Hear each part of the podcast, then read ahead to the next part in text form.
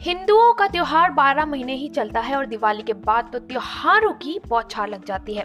हम बात कर रहे हैं आंवला नौमी की, जो कि तेईस ग्यारह को थी, जिसमें आंवला के पेड़ की पूजा की जाती है और पूजा के बाद उसी पेड़ के नीचे खाना खाया जाता है। या यूँ कह लें, पिकनिक मनाई जाती है।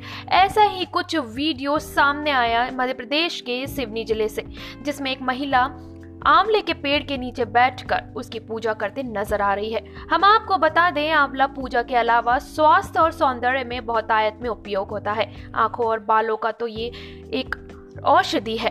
और इसे रेगुलर यूज़ करने से या खाने से पूरे थन भर बेहद असरदार होता है।